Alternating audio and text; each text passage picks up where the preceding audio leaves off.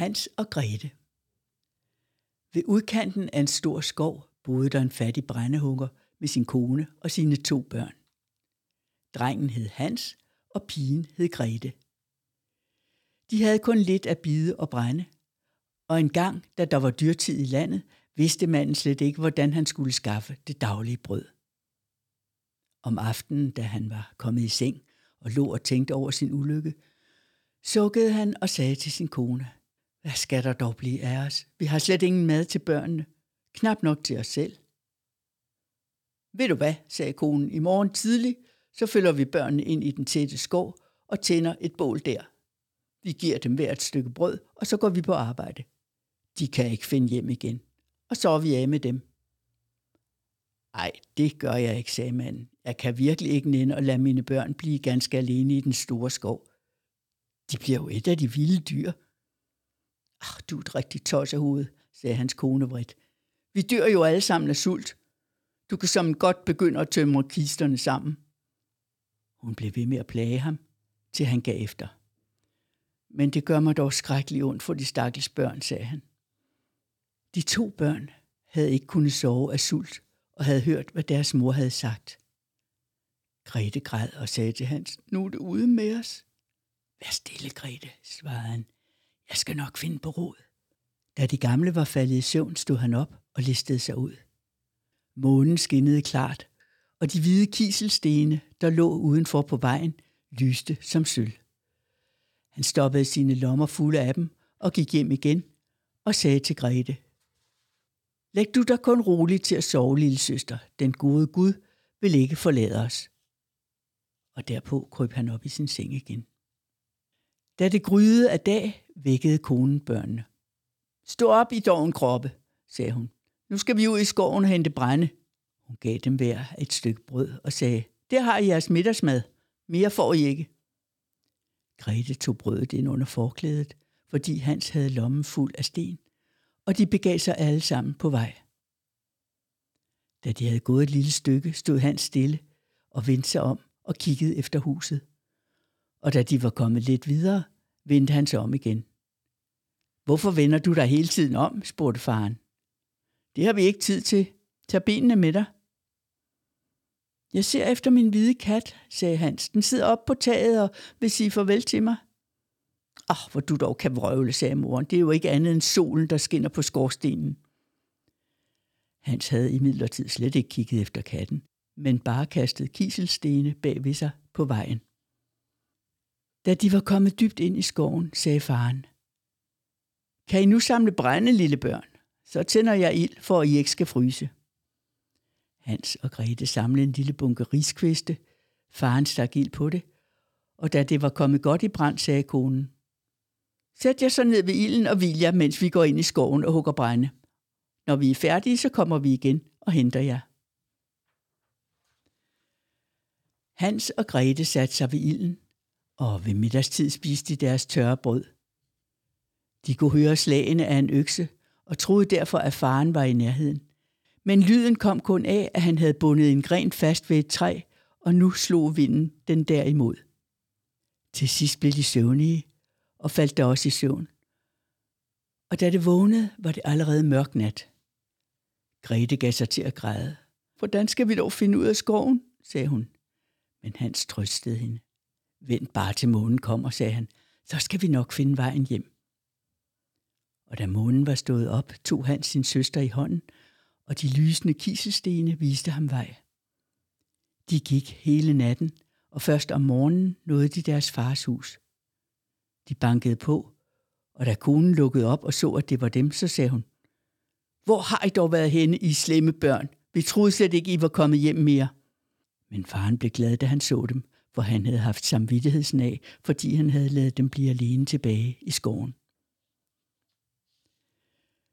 Kort tid efter var der stor elendighed igen, og børnene hørte, at moren om natten sagde til faren, Nu har vi kun et halvt rugbrød tilbage, og så er den potte ude. Hvis børnene ikke kommer af vejen, er vi fortabt alle sammen. Vi må bringe dem endnu længere ind i skoven, så de ikke kan finde vej. Det gjorde manden meget ondt, og han tænkte, det var smukkere at dele den sidste mundfuld med sine børn. Men konen brød sig aldeles ikke om, hvad han sagde. Når man har sagt A, så må man også sige B. Og da han havde givet efter første gang, måtte han også bøje sig nu. Børnene havde imidlertid igen ligget vågne og havde hørt det hele. Da de gamle var faldet i søvn, stod Hans op og ville ud og samle kiselstenen ligesom forrige gang. Men moren havde låset døren. Alligevel trøstede han sin søster og sagde, du skal ikke græde, Grete, den gode Gud hjælper os nok. Tidlig næste morgen kom konen og sagde til børnene, at de skulle stå op. De fik hver et stykke brød, men det var meget mindre end forrige gang. Hans tog brødet i lommen, brækkede det i små stykker, og mens det gik, vendte han sig hvert øjeblik om og kastede et lille stykke på jorden. Skynd dig dog lidt, Hans, sagde faren. Hvad er det dog nu, du kigger efter? Øh, det er min due, der sidder op på taget og vil sige farvel til mig, sagde Hans. Ach, din dumrian, skændte konen. Det er jo ikke andet end solen, der skinner på skorstenen. Men efterhånden som det gik, kastede Hans alle brødsmulerne på vejen. Konen førte børnene så dybt ind i skoven, som de aldrig i deres liv havde været. Der tændte manden et bål, og moren sagde, Sæt jer nu her og hvil jer, og sov, hvis I er søvnige. I aften, når vi er færdige med at hugge brænde, kommer vi og henter jer. Ved middagstid tog Grete sit stykke brød frem og delte det med Hans, der jo havde strøget sit på vejen. Så faldt de i søvn, og det blev aften. Men der kom ingen og hentede de stakkels børn. Da de vågnede, var det mørk nat.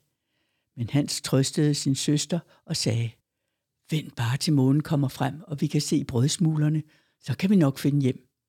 Men skovens tusind fugle havde hakket alle brødkrummerne op, og der var ikke én tilbage. Vi finder nok vej alligevel, sagde Hans, men det gjorde de ikke. De gik hele natten og hele næste dag, men de kom ikke ud af skoven. De havde ikke fået andet at spise end et par bær, de havde fundet, og var så trætte, at de ikke kunne stå på benene. Så lagde de sig under et træ og faldt snart i søvn.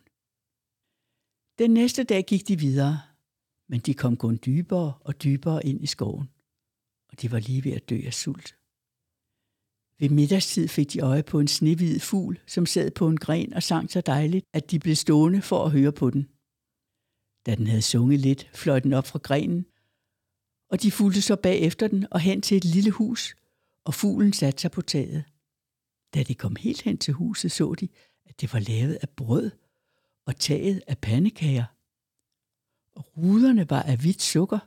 Åh, nu kan vi da få noget at spise, råbte Hans glad. Kom, Grete, tag du et stykke af vinduet, det er dejligt sødt, så spiser jeg noget af taget. Hans stillede sig nu på tæerne og brækkede et lille stykke af taget for at prøve, hvordan det smagte. Og Grete gav sig til at gnave løs på ruden. Der hørte de inden for stuen en tynd stemme, der råbte, Hvem er det derude, som gnaver på min rude? Børnene svarede, øh, øh, det er bare stormens sus, der tuder og viner gennem jeres hus, og spiste videre, uden at lade sig forstyrre. Hans, der syntes, at taget smagte dejligt, brækkede et stort stykke af, og Grete støtte en helt lille rude ind og gjorde sig rigtig til gode dermed. Pludselig gik døren op, og en el gammel kone, der støttede sig til en krykke, kom ud. Hans og Grete blev så bange, at de tabte det, de holdt i hånden. Den gamle kone rokkede med hovedet og sagde, Hvordan er I kommet herhen, lille børn?